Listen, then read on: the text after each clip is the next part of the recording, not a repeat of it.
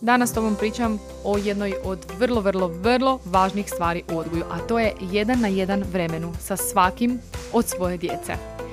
Pričat ću o tome što je to jedan na jedan vrijeme, kako bi se trebalo odvijati i zašto je jako važno. Ono što mnogo roditelja radi je da odvoji jedan na jedan vrijeme, ali opet u tom jedan na jedan vremenu ne znaju kako se ponašati, kako se igrati s djetetom. Tako da ćeš danas čuti sve to. Naučit ćeš zašto je jedan na jedan vrijeme važno i zašto ono prevenira mnoga, mnoga, mnoga nepoželjna ponašanja i potiče zdravi cjeloviti razvoj tvog djeteta. I isto tako nekakve alate i svačice koje će ti pomoći da je to vrijeme kvalitetno.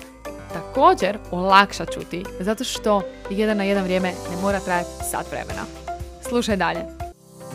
Ukoliko si i ti jedan od roditelja koji želi dati više, koji želi osigurati da stvara najbolje temelje za razvoj svog djeteta, ali onaj koji si želi olakšati svakodnevicu jer roditeljstvo vrlo često nije nimalo lako.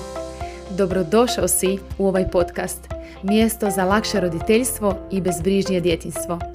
Ja sam Tanja i jako se veselim što sam na ovom putu s tobom.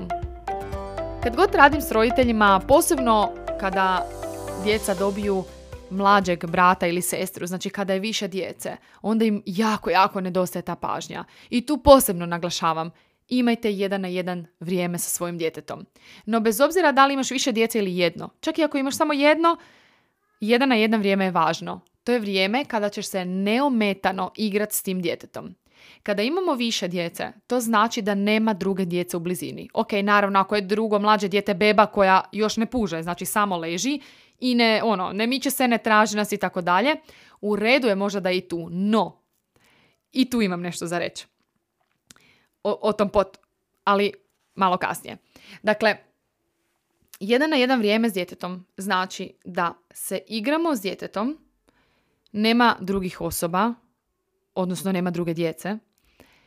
To znači da ćemo ponekad morati izaći iz kuće s tim djetetom, a ponekad će drugi izaći, ponekad ćemo otići u drugu sobu. Kada je više djece, zašto sam rekla da možda i ako beba ne puže, isto nije dobro da je u istoj prostori ili, ili u kući? Zato što naša starija djeca kad su mlađe u blizini, bez obzira što u tom trenutku se ne igraju s nama, oni kao da su stalno zapravo napeti jer ne znaju kad će ta beba zaplakat i ponovno nas tražiti i onako nas stalno traži. To je njihov svijet i ne mogu se opustiti i prepustiti koliko bi htjeli i tu iz te nervoze i nelagode se zapravo javljaju nepoželjna ponašanja. I inače, a tako i u jedan na jedan vremenu i ne mogu zapravo dobiti iz tog jedan na jedan vremena onoliko koliko bi dobili eh, da nema te bebice u blizini ili pak djeteta. Zašto je jedan na jedan uh, vrijeme važno? Zato što dijete našim, našom potpunom prisutnošću zapravo dobiva um, ispunjenje svojih potreba, odnosno puni svoju emocionalnu čašu. Puni, puni se, ajmo to tako nazvati, puni se. I onda je spremno za ostatak dana jedan na jedan vrijeme ne mora biti pol sata, sat vremena. Znam da će sad mnogi od vas reći, ma mogu ja i pol sata, ma mogu ja i sat vremena i onda ne napravimo ni to.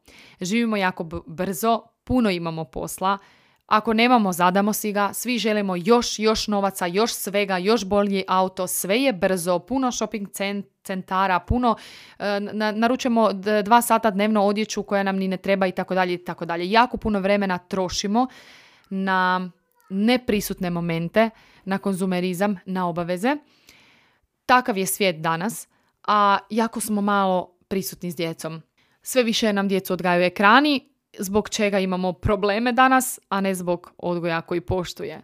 No i to je neka druga priča za neki drugi podcast. Dakle, ono što je važno da znaš je da je dovoljno 10 minuta dnevno.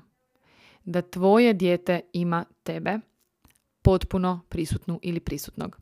Ako ne možeš 10 minuta, neka bude dvije, pet, tri, devet, nebitno. Ne moraš više od deset.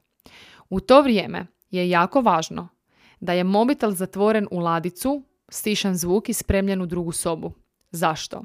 Jer kad je mobitel blizu, joj nisam ovo, joj vidi kako ima čarape, sjetila sam se da nema čarapa, ide u vrtić i jučer, i, odnosno jutros nismo imali čarape.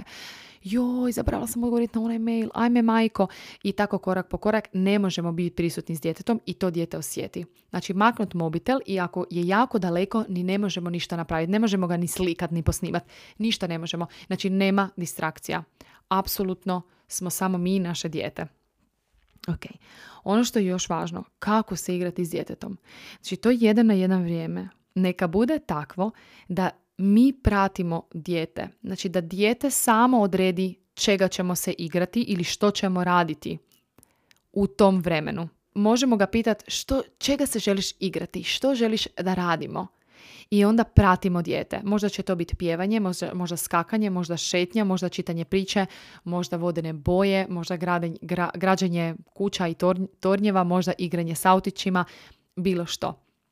I u toj igri važno je da ne unosimo svoje ideje kako bi mi, nego da samo pratimo dijete. Što znači prati dijete? Pratiti dijete znači promatrat ga. Ako ti je teško na početku, probaj ga samo gledati što tvoje dijete radi. Pogledaj mu trepavice, kako otvara i zatvara okice. S čime se igra? Što je sad napravio? Što je izrekao? I izreci to naglas. A, uzeo si lutkicu, vidim, da. Da. A, da, lutkica spava. Znači, izgovaramo što radi. Isto tako možemo raditi što dijete radi. Ukoliko smo vani, dijete skače, poskoči ti. Radi što ono radi. Dijete će osjetiti ogromnu, ogromnu, ogromnu povezanost. Ono što mi radimo je, aha, ok, ajmo slaga kocke. Vidi, ovo je žuta kocka. Žuta, žuta kocka. uh Evo ovu ćemo staviti tu. Ajmo napraviti veliki toranj ajde, ajmo napraviti. Pa dobro, ok, sručio se, sad ćemo mi ponovno, sad ćemo mi još veći. Znači, unosimo previše sebe u smislu mijenjamo smjer igre, a vidi ovo, ajmo ovo, jer želimo dat maksimum sebe u toj igri. Ajde da kad se igram s njim, ajde da ga poučim još nečemu, ajde da ta igra bude još bolja. Ali ništa ne moraš. Pozivam te da ništa ne moraš, osim izgovarati što tvoje dijete radi, što govori što osjeća. Znači samo izgovaraj to na van. Radi što ono radi. Izreci što ono iskaže. Ako ono glumi majmuna, glumi ti majmuna. Na taj način ćeš se povezati sa svojim djetetom. I zadnje što želim vezano za jedan na jedan vrijeme reći je da unaprijed neka tvoje dijete zna kada je to vaše vrijeme. Znači imajte otprilike barem. Znam da nismo svi od rutina, da znamo točno kad je što i različito funkcioniramo, radimo i tako dalje ali neka dijete zna, ne znam, da je svako popodne nakon vrtića jedan na jedan vrijeme ili prije spavanja ili, ili negdje popodne, ako ne možemo baš točno nekakvo vrijeme. Ali da mu kažemo kad nas, ne znam, u podne pita mama, mama, igraj se sa mnom, joj, voljela bi i znaš šta, jedva čekam naše vrijeme popodne. I možete to vaše vrijeme i nazvati nekako. Može biti naše vrijeme, može biti naših deset minuta, može biti neko smiješno ime.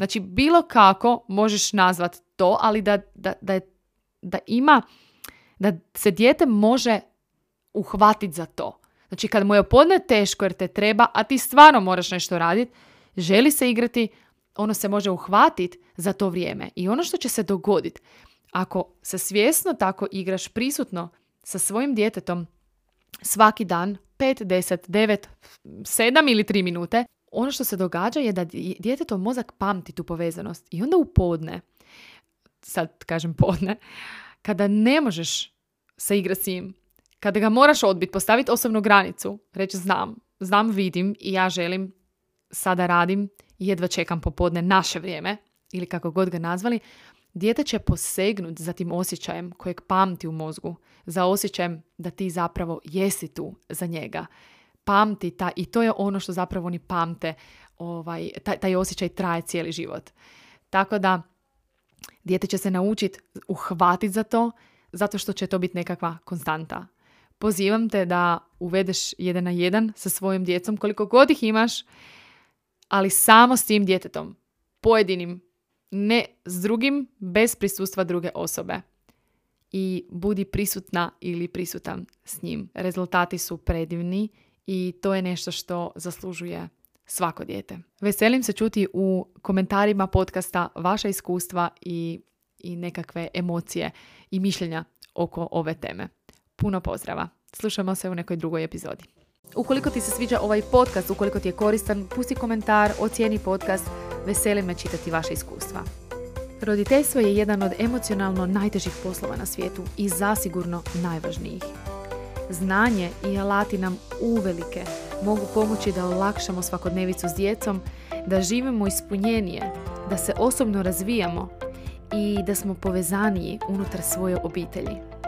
Zato ih redovito pripremam za vas putem edukacija, čiji ćeš link pronaći u opisu ove epizode. I zapamti, to što si ovdje znači da si izvrstan roditelj, jer svjestan roditelj nije savršen, već je svjestan roditelj onaj koji uči i razmišlja o svojim postupcima, te preuzima odgovornost za njih.